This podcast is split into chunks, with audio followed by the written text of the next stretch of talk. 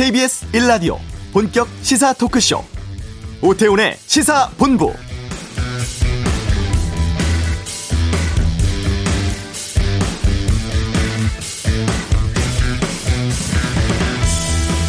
불과 하루 만에 날씨가 돌변했습니다. 오늘 아침 어제 기온보다 10도 이상 떨어졌고 또 바람이 매섭게 불어서 체감 온도 영하 20도까지 곤두박질 쳤습니다. 철원 임남면이 영하 21.6도, 서울 영하 12.4도까지 뚝 떨어졌고 중부지방, 경북 북부 내륙 지역 한파특보 발효 중입니다. 한낮이지만 기온이 잘 오르지 않고 있죠. 영하 11도 지금 서울 기록하고 있다고 방금 나왔는데요. 내일은 더 춥습니다. 올 겨울 들어 가장 춥겠다고 하는데요. 게다가 눈 내린 지역도 있고 더 눈이 온다고 합니다. 이미 충청, 전라도, 제주 곳곳에 대설경보 주의보 내려진 가운데 꽤 많은 눈이 또 쌓일 거라고 합니다. 최강 한파와 폭설에 피해 없도록 대비 단단히 해주시고 연말입니다만 모임, 만남 자제, 거리두기도 철저히 해주시길 바랍니다. 오태훈의 시사본부 내년 정치권 이슈 하면 4월 보궐선거일 텐데 잠시 후 이슈에서 조은희 서초구청장 연결해 보겠습니다. 오늘 그냥 갈 수 없잖아. 올해 부고 기사를 통해서 올 한 해 살펴보고요. 2부 아는 경찰 윤창호법 이후에도 각종 음주운전 관련 사건 사고가 계속되고 있습니다. 여기에 대해 살펴보겠습니다. 고 박원순 전 서울시장 관련한 경찰 수사가 종결됐습니다. 어떤 결과 나왔는지 뉴스 소에서 정리해드리겠습니다. KBS 라디오 오태훈의 시사본부 지금 시작합니다.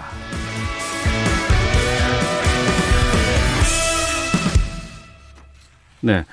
이달 초에 서울시장 출마 선언을 했습니다. 조은희 서초구청장. 최근 들어서 뉴스가 좀 많이 나오고 있는데요. 서울시 반대하고는 있지만 재산세 환급 추진하겠다고 했고 또 전 구민에 대한 코로나19 전수조사도 강행하기로 했습니다. 말씀 직접 연결해서 좀 듣도록 하겠습니다. 조은희 서초구청장 전화로 연결하겠습니다. 안녕하십니까? 안녕하세요. 반갑습니다. 네, 반갑습니다. 구정 활동하다 보면은 불가피하게 사람들 만날 수밖에 없는 상황이 있습니다. 최근에 코로나19 검사 받으셨고 음성 판정 받았는데 자가격리 직접 하셨다면서요? 네, 저 능동적 자가격리인데요. 예. 확진자 동선에 제가 있어가지고요. 예. 어, 2주 동안 자가격리하고 음. 또두 차례 음성 확진 판결 음성 받았는데요. 네네. 제가 이번에 느껴보니까 코로나 19가 생각보다 우리 곁에 너무 가까이 있다. 너무 가까이 있다. 네, 그 무증상 감염자가 30% 정도 되니까 예. 어, 주의하지 않으면 음. 코로나 지뢰밭이다. 네. 어, 그리고 또 이제 자, 안방에서 2주간 혼자 있거든요. 네. 있으니까 이게 사육당하는 느낌? 그리고 어허. 이 생활 치료 시설에 계시는 분들은 네. 정말 우울증에 걸리겠다. 음. 여러 가지 생각을 많이 했습니다. 예. 네, 그래서 조금 전에 말씀 주셨는데 어 누구든 예. 가까운 곳에서 음. 어 코로나가 지금 혹시 무증상 감염이 되지는 않았는지 예. 어, 검사를 할 수 있게 음. 저희 서초구 이 선별 검사소를 예, 예. 대폭 확대를 했어요. 음. 지금 25개 선별 검사소를 지금 늘려서 운영하고 있습니다. 네. 그러니까 임시 선별 검사소에 누구나 가면 검사 받을 수 있게 하시겠다는 거 아니에요? 네, 지금 어제까지 통계를 보면요. 네. 어, 서울 시민이 뭐 한 5대 5입니다. 음. 예, 47대 뭐그 54, 53이니까요. 서초구민 절반, 서울시민 절반이 네네. 오셔서 검사를 받으시고 있는데요. 음. 마침 또 오늘 서울시에서 예. 그 서울시가 390만 가구가 있거든요. 네. 1가구 1인은 검사를 좀 했으면 좋겠다라는 음. 발표를 했더라고요. 예. 근데 저기 그 발표를 제가 적극 환영하면서도 네네. 지금 서초구에 25개를 포함해서 음. 서울시 전체에 선별 검사소가 88개 있거든요. 네네. 근데 이거는 천만 서울 시민의 또 음. 390만 가구에 네. 검사로는 택도 없다. 음. 그래서 서울시 전체 동이 484개 동이거든요. 네. 동별로 저희 서초구처럼 선별 진료소를 설치하든지 음. 그게 어려우면 두 개 동에 하나씩이라도 설치를 했으면 좋겠다. 네. 이런 생각을 갖고 있습니다. 네. 보도를 보니까 그렇게 뭐 제목이 뽑혀요. 서초구 네. 전 구민에 대한 전수조사를 하겠다. 이렇게 보도가 나오기도 했고. 네. 그런데 또 서울시에서는 그렇게까지 할 필요는 없지 않겠느냐. 방역 당국하고 협의하면서 받고자 하는 분들에 한해서 받게끔 하는 게 바람직하지 않겠느냐. 뭐 이런 얘기도 나오는데 어떻게 정리하면 되겠습니까? 그건 조금 오해가 있는 것 같습니다. 네. 저희는 방역 당국과 협의할 거는 협조를 하고요. 예. 그런데 지금 서울시도 결과적으로는 서초구의 방침을 따라오는 거거든요. 어. 일테면은 저희들이 조사를 많이 하겠다 하니까 서울시도 어 1가구 1 1가구 1인은 해라 이렇게 네. 하는 거잖아요. 약간 좀 어색하다 생각하고요. 어. 지금 문제는 뭐냐면 네. 어 어제 그저께 총리 주재 회의에서 그 말씀이 나왔다고 네. 반드시 당국과 협의해라. 음. 근데 이거는 어 일선 방역 현장에서 네. 어, 이 지난 1년 동안의 노하우와 책임, 노하우를 겪어서 누군들 이 엄동소란에 18개 동에 다 설치를 하고 네. 25개 전체 서울시의 이 28%가 저희 서초구의 선별 진료소가 다 있는데요. 예. 누군들 하고 싶겠습니까? 음. 그렇지만 서울 시민의 건강을 위해서 하는 거거든요. 예, 예. 그러면 적극적으로 지원을 해야지. 음. 방제 통력을 해서 예. 통력 통제 방역이죠. 뒷다리를 잡으면 안 된다. 어. 적극 행정을 하는데 예, 예. 그리고 저희 지난 3월에 서초구가 전국 최초로 해외 입국자 전수 조사를 했거든요. 네. 그때도 똑같았습니다. 음. 지금처럼 우유부단했죠. 네. 근데 결국은 서울시도 어, 중앙 정부도 다 서초구 음. 방식을 따라왔거든요. 네네. 그 서초구가 먼저 하면 나중에 가보면은 결국에는 서울시가 따라오게 된다 이렇게. 서울시 그 이게 새 전수 검사는 정부가 따라온 거죠. 아 알겠습니다. 지금도 저는 그렇다고 생각합니다. 예. 그리고 그 네. 서초구에 9억 원 이하 1주택 소유자에 대해서는 재산세 5% 환급해 준다고 하셨잖아요. 네, 지금 절차에 들어갔습니다. 이거는 지금 서울시와는 상당히 좀 상반되고 무효 확인 소송까지 좀한 걸로 알고 있는데 어떻습니까? 어, 저는 서울시 입장이 참 잘못됐다고 보고 있는데요. 예. 그래도 어, 무효 확인 소송은 대법원에 가면 이제 변호사님들 말씀을 들으면 네. 1년에서 3년이 굉장히 오래 걸린대요. 음. 근데 환급은 올레분을 환급하는 거잖아요. 예. 그런데 어, 서울시가 집행정지 신청을 했습니다. 네. 근데 보통 윤석열 검찰총장 건에서 보듯이 집행정지 신청은 1일 2주 만에 결정을 빨리 냅니다. 네. 근데 대법원이 어, 서울시가 신청한 일에 두 달이 지나도록 결정을 음. 안 하고 있거든요. 네. 그래서 조례가 두 달 전에 두 달도 두 달 반 전에 음. 확정이 돼서 지금은 어 환급이 네. 의무 사항인데 네. 대법원에서 두 달이 넘도록 집행정지 신청을 이례적으로 하지 않고 있기 때문에 음. 저는 환급 절차를 어 진행한 거고요. 네. 제가 진행하는 환급 절차에 서울시도 이견을 달지 않고 있더라고요. 어. 그래서 저는 이게 이게 돈 액수가 많지 않습니다. 작은 정성이거든요. 예, 예. 그런데 지금 어제 혹시 보셨는지 모르겠지만 민주당의 박주민 의원님이 친문이시죠. 이분이 어 서초구 청장이 세금을 쌈짓돈처럼 쓰고 있다 어. 이렇게 하신 거 예, 예. 하셨는데 예, 예. 저는 이 서민들이요 서울시에 지금 서울시 아파트의 중위가가 9억 5천 정도 됩니다. 네. 그러니까 보통 아파트 가격이죠. 음. 이게 이제 문재인 정부 출범해서 굉장히 많이 오른 거죠. 네. 그 3억씩 올랐어요. 음. 근데 어 3억에서 6억 사이에 네. 재산세, 서민들의 재산세도 지금 47%가 올랐어요. 음. 그리고 박 의원님이 사시는 은평구도 네. 30억에서 지금 150억으로 47% 올랐거든요. 예, 예. 그래서 서민들에게 난- 세금을 어. 청세하는 음. 그거는 오히려 대통령한테 건의해서 그러지 않게 해야지. 네. 어 세금으로 고통받는 어 주민들에게 네. 조금이라도 위로가 돼서 어.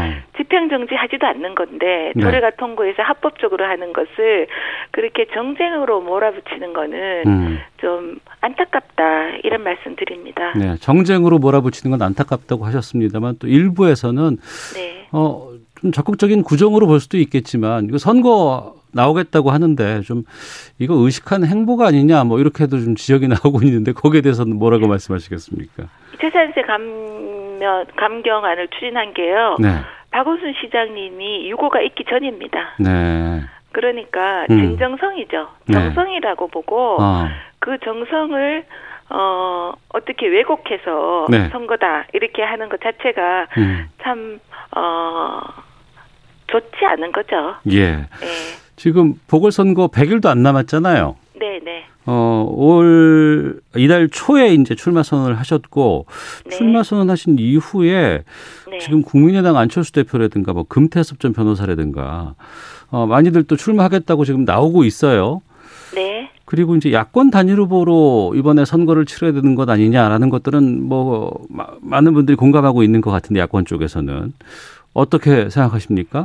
저는 안철수 대표께서 네. 야권 연대를 해야 된다고 음. 어, 용기를 내주신 데 대해서 네. 참 다행이다 생각합니다. 네. 근데 제가 여기에서 좀 말씀드리고 싶은 것은 안철수 대표님은 삼 의석이 삼석인 정당의 대표세요. 네. 그리고 그 정당에서 경선을 하지 않고 스스로 자기가 후보라고 부르세요. 어. 정당 한 번도 지금 정치권에 오셔서 네. 경선을 거친 적이 없는 분이에요. 예. 꽃가마 타시는 거죠. 음. 근데 만일 국민의당 삼석인 국민의 당에서 네.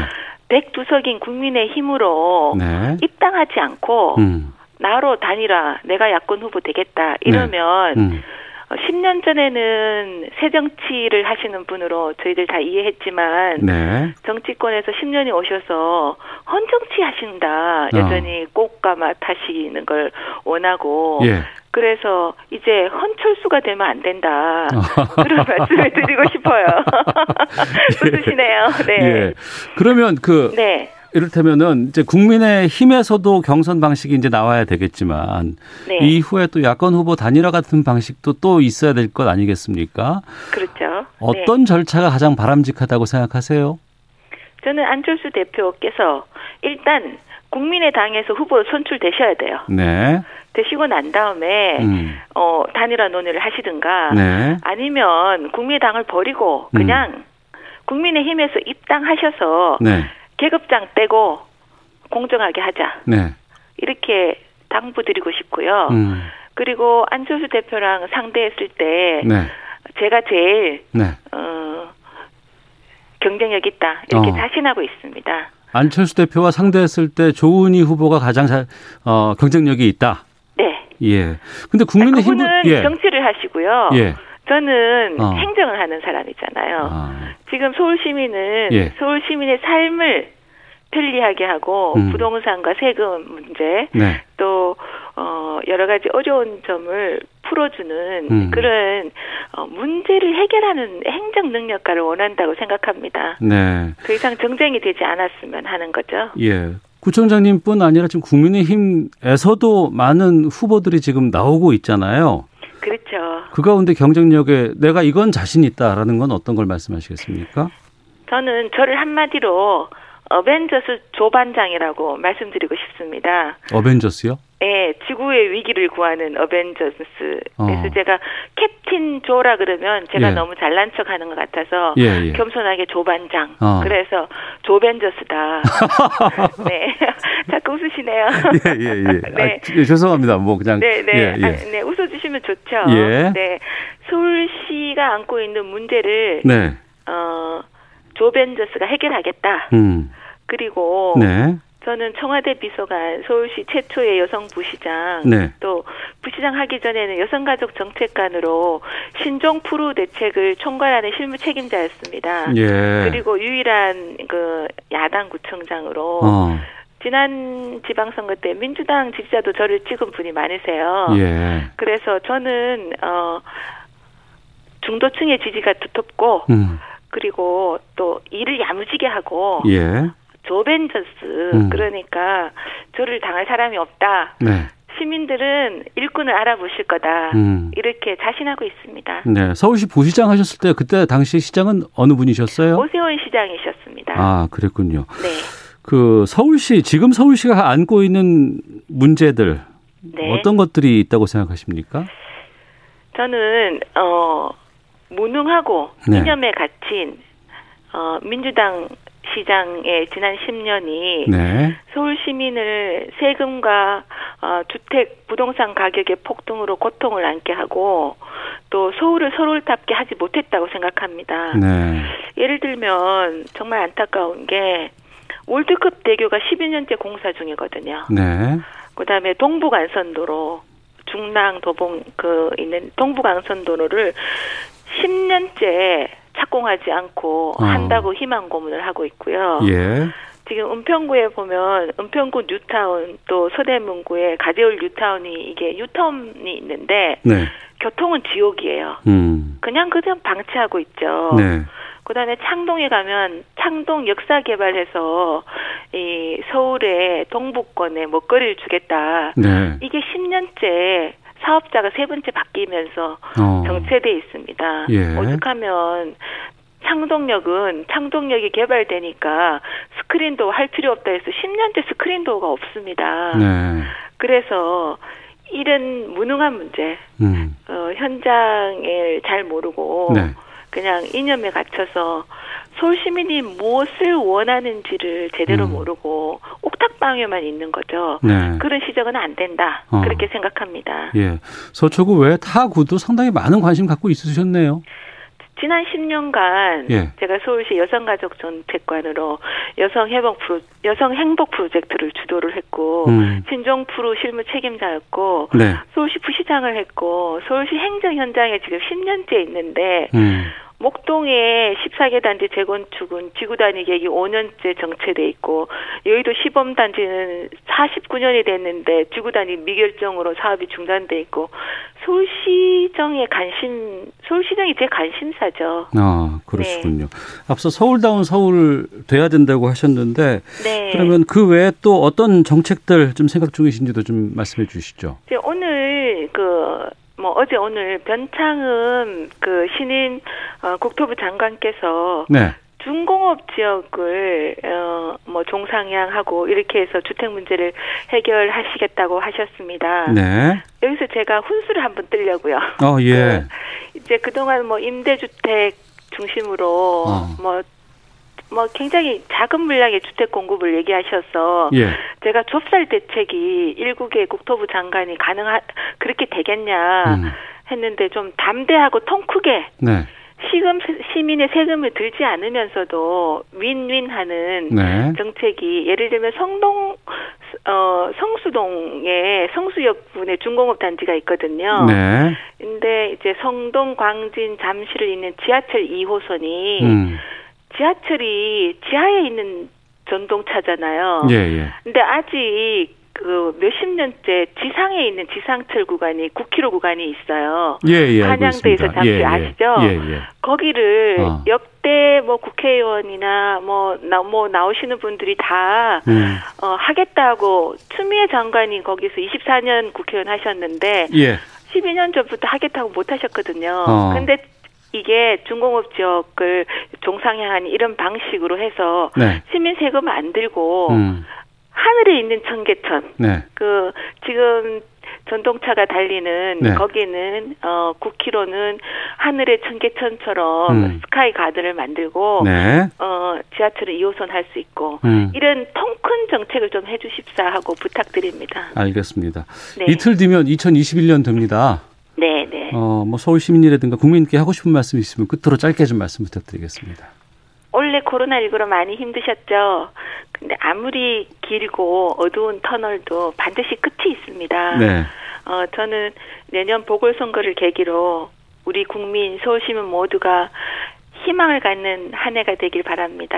새해 복 음. 많이 받으세요. 알겠습니다. 자, 새해 복 많이 받으시고요. 네. 자칭 조벤저스 조은희 서초구청장과 함께했습니다. 고맙습니다. 감사합니다. 예, 이 시각 교통 상황 살펴보고 헤드라인 뉴스 듣고 다시 돌아오도록 하겠습니다. 교통정보센터 김은아 리포터입니다. 네, 전라도와 제주도에 많은 눈이 내리면서 제주와 호남으로 가는 항공편 일부가 결항됐습니다. 운항 정보 미리 확인하셔야겠습니다. 호남 쪽을 지나는 분들은 조금만 더 마음의 여유 가져주셔야겠는데요. 호남 고속도로 천안 방향 백양사 1, 2차로와 갓길에서 대형 화물차 사고 처리하면서 5km 정체가 극심합니다. 순천 방향 정읍 부근 사고는 처리가 완료됐지만 3km 정체 감안하셔야겠습니다. 용봉 일대는 양방향이 밀립니다. 서해안고속도로 서울 방향 무안 1차로에서 승용차 사고 처리하고요. 줄포 부근 2차로 사고로 2km 밀리고 있습니다. 목포 방향은 무안사터널 1, 2차로와 갓길에서 난 사고로 2km 운행이 어렵습니다. 제2중부고속도로 하남 방향 신두나이 패스 부근 2차로와 갓길에는 고장난 차가 서 있고요. 간선도로 올림픽대로 공항 방향 성수대교와 동호대교 3차로에서 사고가 나면서 청담대교부터 막히고 있습니다. KBS 교통정보센터였습니다. 법무부가 집단 감염이 발생한 동부구치소 수용자들을 추가로 다른 교정시설로 옮기기로 했습니다. 진단검사 결과 음성 판정을 받은 동부구치소 내 수용자들에 대해 오늘 4차 전수검사가 실시됩니다. 이용구 법무부 차관의 택시기사 폭행 관련 의혹에 대해 담당 경찰의 내사 종결 과정도 검찰이 직접 수사하기로 했습니다. 검찰은 오늘 고발인 조사로 관련 수사에 착수했습니다. 국정농단 사건에 연루된 이재용 삼성전자 부회장의 파기환송심이 오늘 재판을 끝으로 마무리됩니다. 다음 달 말 또는 2월 초에 판결이 선고될 전망입니다. 소상공인의 100만 원에서 최대 300만 원에 이르는 현금을 지급하는 버팀목 자금 사업이 다음 달 6일 공고를 거쳐 11일 안내 문자 발송과 온라인 신청이 시작됩니다. 지금까지 헤드라인 뉴스 정원나였습니다.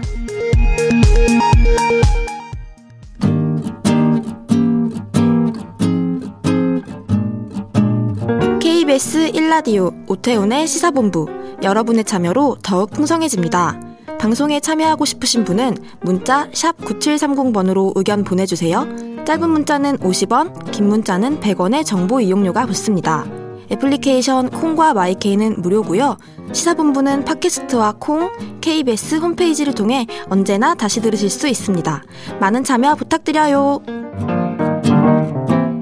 네, 그냥 지나칠 수 없는 이슈를 다뤄보는 시간이죠. 그냥 갈 수 없잖아.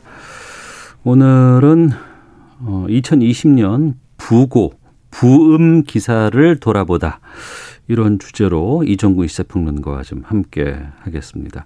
어서 오세요. 네, 안녕하십니까? 예. 저희 시사본부도 내일 좀 특집으로 올 한 해를 좀 정리해 보는 시간을 가지려고 합니다만 네. 어, 그냥 갈 수 없잖아. 뭐 올해를 빛낸 인물이라든가 예. 뭐 여러 가지 뭐 기획도 할 수 있는데 예. 전좀 낯설었어요. 부음 기사, 부고 기사. 예, 예. 이걸 통해서 되돌아보겠다.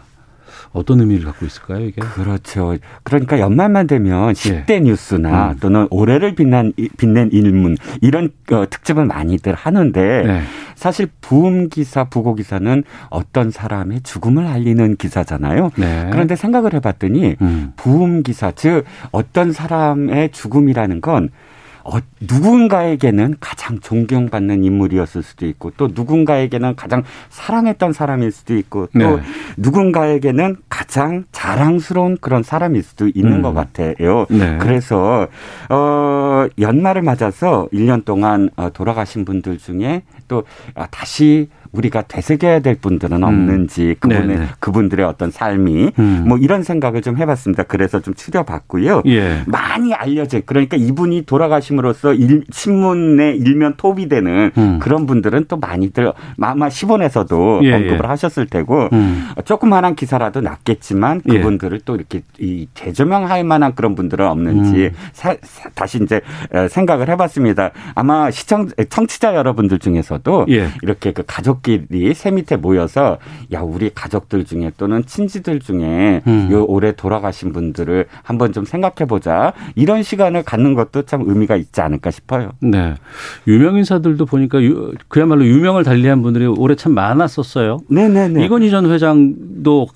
가장 대표적인 이런 일이었던 것. 같고. 그렇죠. 일단 언론에 집중 조명을 받은 네. 이 분들만 한번 추려보면 네. 뭐 신격호 명예 회장 1월에 돌아가셨더라고요. 그래서 아, 그랬네요. 그렇죠. 네. 그래서 네. 재계만 하더라도 지금 말씀하셨던 어그 삼성그룹 이건희 회장 그다음에 어 노무현 대통령의 정말 친구라고 이렇게 그 이야기해도 과언이 아닐 뿐이죠. 태강 실업의 박연차 회장도 음. 1월에 어 운명을 달리했고 어 논란이 굉장히 컸던 분도 한 분 있죠. 백선혁 장군 예, 어, 예. 6.25 전쟁을 승리로 이끌었다라는 평과 음. 함께 또 친일 논란이 함께 있었는데 네. 향년 99세로 생을 마감하셨고요.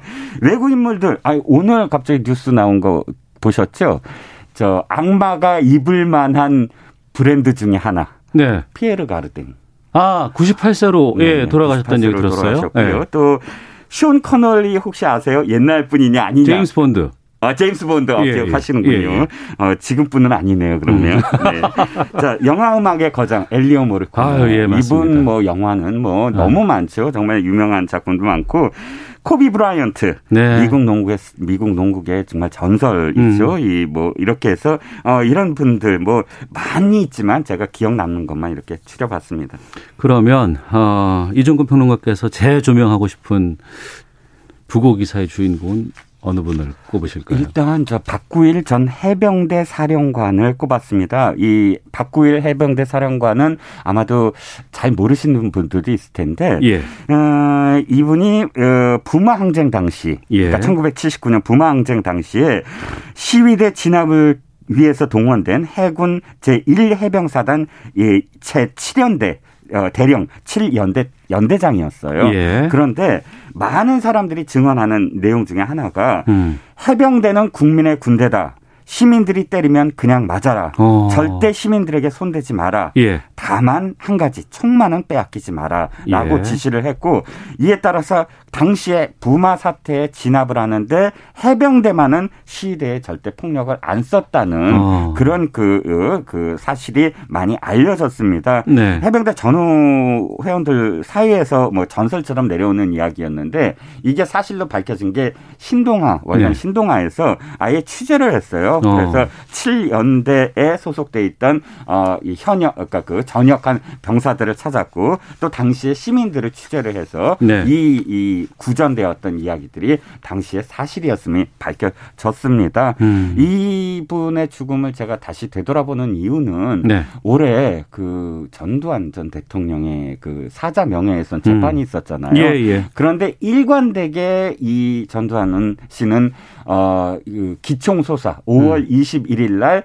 헬기에 의한 기총소사가 없었다라고 단언을 하면서 반격을 했는데 어, 박구일 어, 해병대 사령관이 비록 이제 민자당 국회의원도 역임을 했어요. 그래서 비판받는 사람들도 있지 비판하는 분들도 있지만 네. 그러나 부마 항쟁 당시에 당시의 어, 결정은 어, 국민의 군대 군대는 국민의 군대다여야 음. 한다라는 발언만큼은 사실은 군인들로서 지금의 현역 군인들이 되새겨야 될 그런 어, 명제가 아닌가 싶습니다. 예. 문학계에서도 올해 존경받던 많은 작가들이 또 세상을 떠나셨죠. 아, 네, 그렇습니다. 조태일 소설가 조태일 기억하시죠? 예. 겨울 여자, 또 갈 수 없는 나라, 또 빙등 만선을 쓴 소설가이자 극작가인 천승세 작가, 또 창을 쓴 최창학 작가, 음. 또 녹색 평론 기억하시죠? 예. 녹색 평론을 창간하고 우리나라의 생태 인문에 어떤 그런 그 이 하나의 어떤 장르를 만든 음. 어, 김종철 평론가 이렇게 많은 분들이 예. 특히나 창비 문지 세대에게는 정말 나침반 역할을 했던 분들이 많이 도, 오래 많이 돌아가셨는데요. 음. 저는 그 중에서 어, 제주에서 태어나서 평생을 4.3 사건의 본질에 집착하고 네. 그것을 작품화하고 또 4.3 사건을 본질을 알리는데 평생을 바친 현기란 선생이 암투병으로 올해 사망한 것을 음. 또 기억할 수밖에 없습니다. 네. 어, 이유는 너무나 당연하게 올해 이제 제주 4.3 특별법이 개정안 뭐 통과된다 통과된다는데 아직 완전히 통과는 안 됐지만 음. 거의 목전에 두고 있어요. 이 현 작가는 돌아가시기 직전까지도 계속 창작 활동을 멈추지 않아서 네. 어, 운명을 달리하시기 5개월 전에 마지막 소설집을 냈습니다. 지금 마지막 소설집이 됐죠. 어, 언어 왜곡설이라는 어, 그 책을 출간을 했는데 음. 대한민국 예술원상을 수상하기도 했습니다. 어, 현 작가는 내 소설을 출판은 사삼이다라고 음. 아주 단언을 했고요. 어, 찾아간 사람들에게 어, 내가 다시 태어나도 꼭 그, 이, 이 소설가였음을 후회하지 않고 또4.3 사건을 아, 아마 다시 태어나도 다시 어, 쓸 것이다라고 말을 했다고 합니다. 네. 4.3 특별법이 이제 개정안 같은 거 통과 이제 있기 때문에 네. 어, 내년에도 여러 가지 좀 4.3과 관련돼서는 의미 있는 행보가 좀 있을 것 같긴 그렇죠. 하거든요. 예, 예. 어, 그러고 보니까 뭐 조혜일, 천승세, 최창학, 김종철, 현기론 선생까지 정말 문학계의 유명한 분들들 어, 많이 좀 돌아가신 예, 그런 한 해였습니다.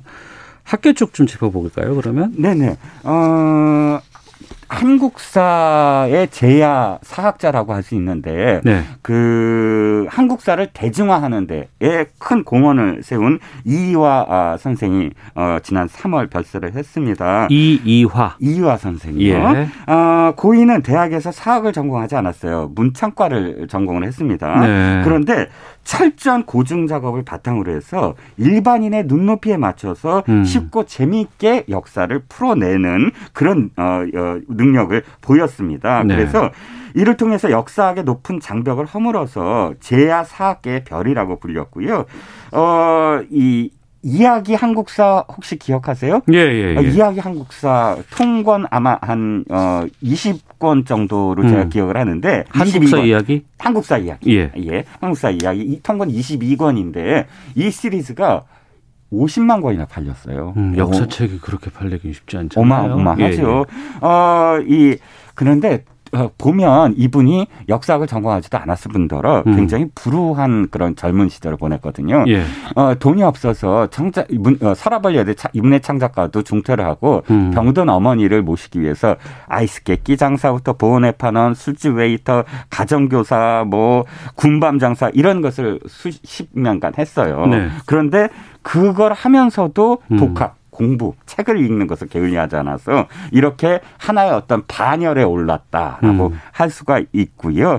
제가 이분을 꼽은 이유가 최근 들어서 네. 뭐그 역사 교육자로서 되게 유명하지만 여러 가지 분야를 너무 많이 섭렵을 하다가 방송회 활동을 중단한 음. 뭐 학원 강사 출신의 뭐 유명인이 있잖아요.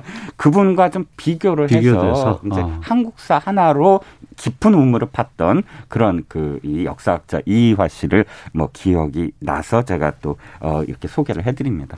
기자 출신이시니까 네네. 언론인들도 좀 돌아가신 분들이 계시죠? 아, 네, 많으신데요. 근데 그 중에서도 제 김영희 중앙일보 대기자를 또 기억을 합니다. 지난 1월 돌아가셨는데요. 네. 고졸 학력으로 사실 한국일보가 공채를 뽑는데 딱 어, 학력이 없었어요. 한국일보만 음. 공채에서 음. 그래서 고졸 학력으로 한국일보에 들어갔다가 중앙일보에 스카, 창간되면서 스카우트 됐는데 창간 기념호에 토인비를 직접 만나서 그 인터뷰를 했어요. 네. 그 굉장히 유명해졌고요. 음. 가장 유명했던 게 케네디 암살을 우리나라에서 제일 먼저 특종을 한. 어. 그러니까 이 TT라고 그래서 옛날에는 텔레타이프로 이렇게 그 외신이 들어오거든요. 예, 예. 쭉 길, 예, 예, 종이를. 예. 근데 밤에 야근할 때 한 줄 딱이지만 그걸 눈여겨 본 거예요. 음. 케네디 딱 써져 있어서 바로 편집국장한테 전화해서 윤정기 세워달라고 하고 어. 그 중앙일보만 그 특종을 잡았습니다. 음. 그래서 어, 주장은 실증적으로 비판은 대안을 갖고 써야 된다라고 네. 늘 주장했던 김영희 대기자 역시 다시 태어나도 기자를 하고 싶다라는 마지막 말씀을 남기셨다고 합니다. 3503님하고 이주유님께서 저는 개그우먼 박지선 씨가 가장 충격적이었습니다. 아, 네. 이제는 볼 수 없는 그리운 얼굴이네요라고 또 말씀해 주셨는데 자 어, 외국 인물 가운데도 좀 꼽아보셨죠? 아, 지금까지는 좀 존경할 만한 분들을 했는데 네. 좀 동떨어지긴 하지만 아, 그래 그럼에도 불구하고 어, 반면 교사로 삼은 사람이 한 사람 있습니다. 이중 스파이예요. 어, 조지 블레이크라고 최근에 사망을 했습니다. 그런데 네. 어, 왜 또 꼽았냐면 이, 이 사람이 남북 전쟁 때 서울에서 정보 활동을 하다가 음. 북한으로 끌려가요. 근데 북한에 끌려갔다가 이 완전히 입장을 전향을 해서 6.25 때요? 예, 6.25 어. 때. 그래 전향을 해서 어 소련에 그 완전히 이 도움을 주는 그런 음. 이중 스파이 노릇을 하다가 네. 어 끝내 그 영국에서 감옥에 갔다가 5년 만에 드라마처럼 탈출을 해서 음. 어, 러시아에서 아주 그 말년을 스파이 양성에 힘써왔다라는 그런 참 드라마틱한 어떤 삶을 사, 가진 어, 사람이라 제가 또 소개를 해드립니다. 알겠습니다. 그냥 갈 수 없잖아. 올해 부음 기사를 돌아보다 이 주제로 이정근 평론가와 함께했습니다. 고맙습니다. 네, 감사합니다. 예. 잠시 후 2부 아는 경찰 다양한 사건 사고 좀 짚어보도록 하겠습니다. 뉴스 쏘다 고 박원순 전 시장의 사망 관련 사건 정리해 보겠습니다. 2부에서 뵙겠습니다.